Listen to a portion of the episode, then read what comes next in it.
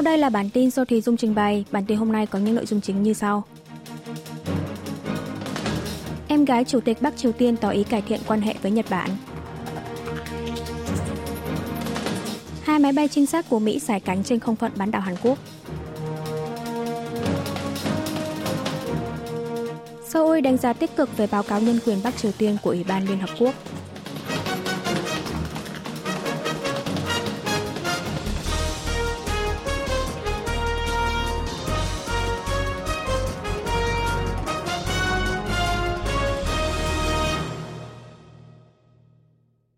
Em gái Chủ tịch Bắc Triều Tiên tỏ ý cải thiện quan hệ với Nhật Bản. Hãng thông tấn Trung ương Triều Tiên KCNA ngày 15 tháng 2 đưa tin tuyên bố của Phó Chủ tịch Ủy ban tuyên truyền Đảng Lao động Kim Yo Jong cho biết nếu Nhật Bản rũ bỏ thói xấu là động chạm vô cớ tới quyền phòng vệ chính đáng của miền Bắc và xem vấn đề con tin bị bắt cóc được giải quyết là trở ngại trong triển vọng quan hệ song phương, thì không có lý do gì để hai quốc gia không thể xích lại gần nhau và có thể Thủ tướng Nhật Bản sẽ tới thăm Bình Nhưỡng vào một ngày nào đó. Bà Kim đánh giá rằng Thủ tướng Nhật Bản Kishida Fumio trong cuộc họp của Ủy ban Ngân sách thuộc Hạ viện đã phát biểu rằng phải thay đổi mạnh mẽ tình hình quan hệ Nhật-Triều hiện nay. Nếu phát ngôn lần này của ông Kishida xuất phát từ ý định chân thành là phát triển quan hệ Nhật-Triều, thoát khỏi những hạn chế trong quá khứ, thì không có lý do nào để không đánh giá tích cực về những phát ngôn này. Về nội dung tuyên bố trên của bà Kim, hãng tin Kyodo của Nhật Bản phân tích tuyên bố này mang ý đồ làm lung lay cơ chế phối hợp Hàn Mỹ-Nhật bởi trong thời gian qua, miền Bắc luôn phản đối gay gắt việc ba nước tăng cường quan hệ hợp tác. Hàn Quốc khẳng định đang trao đổi chặt chẽ với Tokyo về quan hệ Nhật-Triều. Liên quan tới tuyên bố ngày 15 tháng 2 của Phó Chủ tịch Ủy ban tuyên truyền Đảng Lao động Bắc Triều Tiên Kim Yo Jong, một quan chức Bộ Ngoại giao Hàn Quốc ngày 16 tháng 2 đưa ra lập trường rằng sự tiếp xúc Nhật Triều phải được diễn ra theo hướng có lợi cho tiến trình phi hạt nhân hóa miền Bắc và hòa bình ổn định bán đảo Hàn Quốc. Trong tuyên bố trên, bà Kim nói rằng hai nước Bắc Triều Tiên và Nhật Bản có thể cùng mở ra một tương lai mới bất cứ lúc nào nếu Tokyo quyết đoán về mặt chính trị, mở ra một con đường mới cải thiện quan hệ song phương. Quan chức Bộ Ngoại giao Hàn Quốc cho biết chính phủ đang trao đổi chặt chẽ với Nhật Bản về vấn đề Bắc Triều Tiên và hạt nhân miền Bắc, bao gồm cả sự tiếp xúc giữa Tokyo và Bình Nhưỡng. Quan chức này cũng nhấn mạnh ba nước Hàn Mỹ Nhật đang phối hợp chặt chẽ để khiến miền Bắc quay trở lại con đường đối thoại. Trong khi đó, tránh văn phòng nội các Nhật Bản Hayashi Yoshimasa trong buổi họp báo sáng ngày 16 tháng 2 cho biết, Tokyo nhấn mạnh việc bà Kim nói vấn đề con tin Nhật Bản bị miền Bắc bắt cóc đã được giải quyết là hoàn toàn không thể chấp nhận. Mặt khác, người phát ngôn Bộ Ngoại giao Mỹ ngày 15 tháng 2 giờ địa phương thì từ chối đưa ra bình luận trực tiếp, được phân tích là thiên về ủng hộ một cách thận trọng với sự giao lưu Nhật-Triều. Đó là bởi sự tiếp xúc giữa hai nước sẽ có thể giảm nhẹ căng thẳng trên bán đảo Hàn Quốc, tạo động lực để chuyển đổi sang cục diện đối thoại.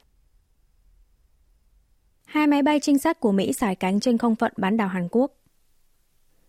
Theo trang web theo dõi hàng không dân sự, vào sáng ngày 15 tháng 2, máy bay trinh sát RC-135V và RC-135U của không quân Mỹ đã xuất kích bay trên không phận bán đảo Hàn Quốc.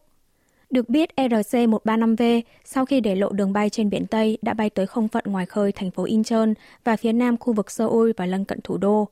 Máy bay RC-135U thì cất cánh từ căn cứ quân sự Mỹ trên đảo Okinawa của Nhật Bản, bay một vòng từ phía nam khu vực Seoul và lân cận thủ đô, huyện Yangyang, tỉnh Kangwon và không phận phía trên Biển Đông. Trước đó, Hội đồng Tham mưu trưởng Liên quân Hàn Quốc cho biết vào lúc 9 giờ sáng ngày 14 tháng 2, Bắc Triều Tiên đã phóng nhiều tên lửa hành trình trên vùng biển phía đông bắc, thành phố Wonsan, tỉnh Gangwon của nước này. Một ngày sau, báo Lao động miền Bắc đưa tin Chủ tịch Ủy ban Quốc vụ Kim Jong-un sáng ngày hôm trước đã chỉ đạo vụ phóng thử nghiệm tên lửa đất đối biển tương đương đất đối hạ kiểu mới Padasuri 6 được trang bị cho Hải quân. Seoul đánh giá tích cực về báo cáo nhân quyền Bắc Triều Tiên của Ủy ban Liên Hợp Quốc. Phó phát ngôn viên Bộ Thống nhất Kim In-e trong buổi họp báo thường kỳ sáng ngày 16 tháng 2 đánh giá báo cáo về nhân quyền Bắc Triều Tiên của Ủy ban điều tra tình hình nhân quyền tại Bắc Triều Tiên thuộc Liên Hợp Quốc COI phát hành cách đây 10 năm đã đóng góp lớn vào việc tố giác thực trạng xâm hại nhân quyền tại miền Bắc, nâng cao nhận thức của cộng đồng quốc tế về tính cấp bách trong việc phải giải quyết vấn đề này. Báo cáo mang ý nghĩa đặc biệt khi khuyến nghị phải truy cứu trách nhiệm với những người gây ra hành vi xâm hại nhân quyền.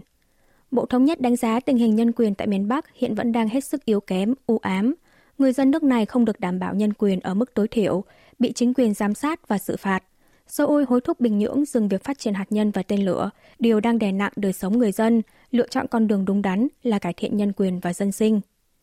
COI là tổ chức chính thức của Liên Hợp Quốc được ra mắt vào năm 2013 để làm rõ thực trạng nhân quyền tại Bắc Triều Tiên.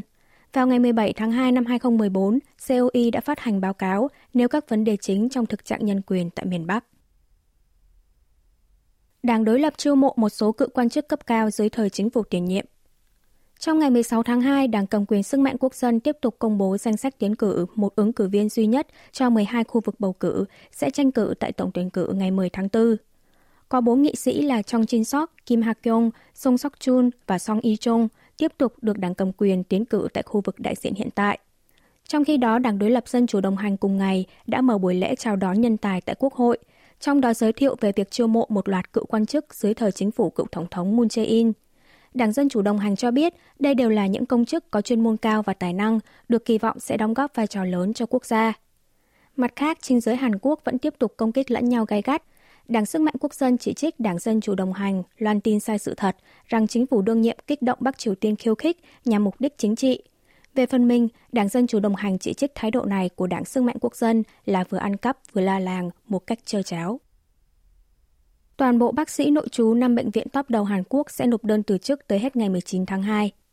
Trên trang mạng xã hội cá nhân ngày 16 tháng 2, Chủ tịch Hiệp hội Bác sĩ Nội trú Hàn Quốc Park Dan thông báo các bác sĩ nội trú thuộc 5 bệnh viện top đầu, gồm Bệnh viện Đại học Quốc gia Seoul, Bệnh viện Samsung Seoul, Bệnh viện Severance, Bệnh viện Asan Seoul và Bệnh viện Đức Mẹ Seoul, đã quyết định sẽ xin thôi việc cho tới hết ngày 19 tháng 2. Sau đó dừng làm việc tại các bệnh viện sau 6 giờ sáng ngày 20 tháng 2, không đi làm nữa. Trong khi đó, sinh viên 40 trường đại học y trên toàn Hàn Quốc cũng quyết định sẽ nghỉ học tập thể vào ngày 20 tháng 2. Bộ Y tế và Phúc lợi xác nhận, tính đến nửa đêm ngày 15 tháng 2, đã có 154 bác sĩ nội trú tại 7 bệnh viện nộp đơn xin thôi việc. Bộ đã bắt đầu thực thi các biện pháp cứng rắn, trước tiên là ban lệnh duy trì hệ thống y tế thiết yếu để ngăn chặn hành động của các bác sĩ nội trú. Cơ quan này dự kiến sẽ ban lệnh yêu cầu quay trở lại làm việc với những bác sĩ nội trú nào từ chối khám chữa bệnh và lập đối sách khám chữa bệnh khẩn cấp để đối phó với mọi tình huống có thể xảy ra, đảm bảo không để người dân gặp bất tiện khi sử dụng dịch vụ y tế. Kinh tế Hàn Quốc vẫn đang trên đà hồi phục, trọng tâm là sản xuất chế tạo và xuất khẩu. Bộ Kế hoạch và Tài chính ngày 16 tháng 2 phát hành báo cáo xu hướng kinh tế gần đây, trong đó đánh giá nền kinh tế Hàn Quốc vẫn duy trì được đà hồi phục với trọng tâm là sản xuất chế tạo và xuất khẩu, nhưng tốc độ hồi phục giữa các lĩnh vực có sự khác biệt. Trong tháng 12 năm ngoái, xuất xưởng ngành chế tạo tăng 3,2%, cả quý 4 năm 2023 tăng 2% so với quý trước. Tồn kho ngành chế tạo tháng 12 năm ngoái giảm 4,4%, tập trung ở mặt hàng chip bán dẫn và phụ tùng điện tử. Điều này cho thấy sản xuất tăng, trọng tâm là chip bán dẫn, ô tô, máy móc thiết bị đang thổi sức sống cho ngành chế tạo. Ngược lại, tiến độ thi công xây dựng, một chỉ số tiêu biểu của ngành xây dựng giảm 2,7% trong tháng 12 năm ngoái. Trong tháng 1, giá tiêu dùng tại Hàn Quốc tăng 2,8% so với cùng kỳ năm ngoái, xu hướng tăng đang chững lại. Tuy nhiên, giá dầu vẫn tiếp tục là yếu tố bất ổn đối với giá cả. Bộ Kế hoạch và Tài chính cho biết sẽ đẩy nhanh xúc tiến các bài toán chính sách trọng điểm được nêu ra tại hội thảo dân sinh trước đó, đặt trọng tâm vào việc ổn định sớm giá tiêu dùng, duy trì đà hồi phục ở các lĩnh vực dân sinh, tiêu thụ nội địa. Chỉ 37% Hàn Kiều trẻ tại Mỹ nhận thức bản thân là người Hàn Quốc.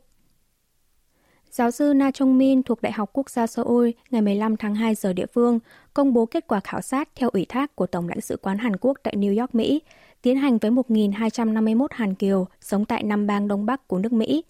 Kết quả là có 66% Hàn Kiều thế hệ 1 là những người sống tại Hàn Quốc tới trên 18 tuổi, sau đó mới sang Mỹ định cư, suy nghĩ bản thân mình là người Hàn Quốc. 32% suy nghĩ rằng bản thân mình vừa là người Mỹ, vừa là người Hàn.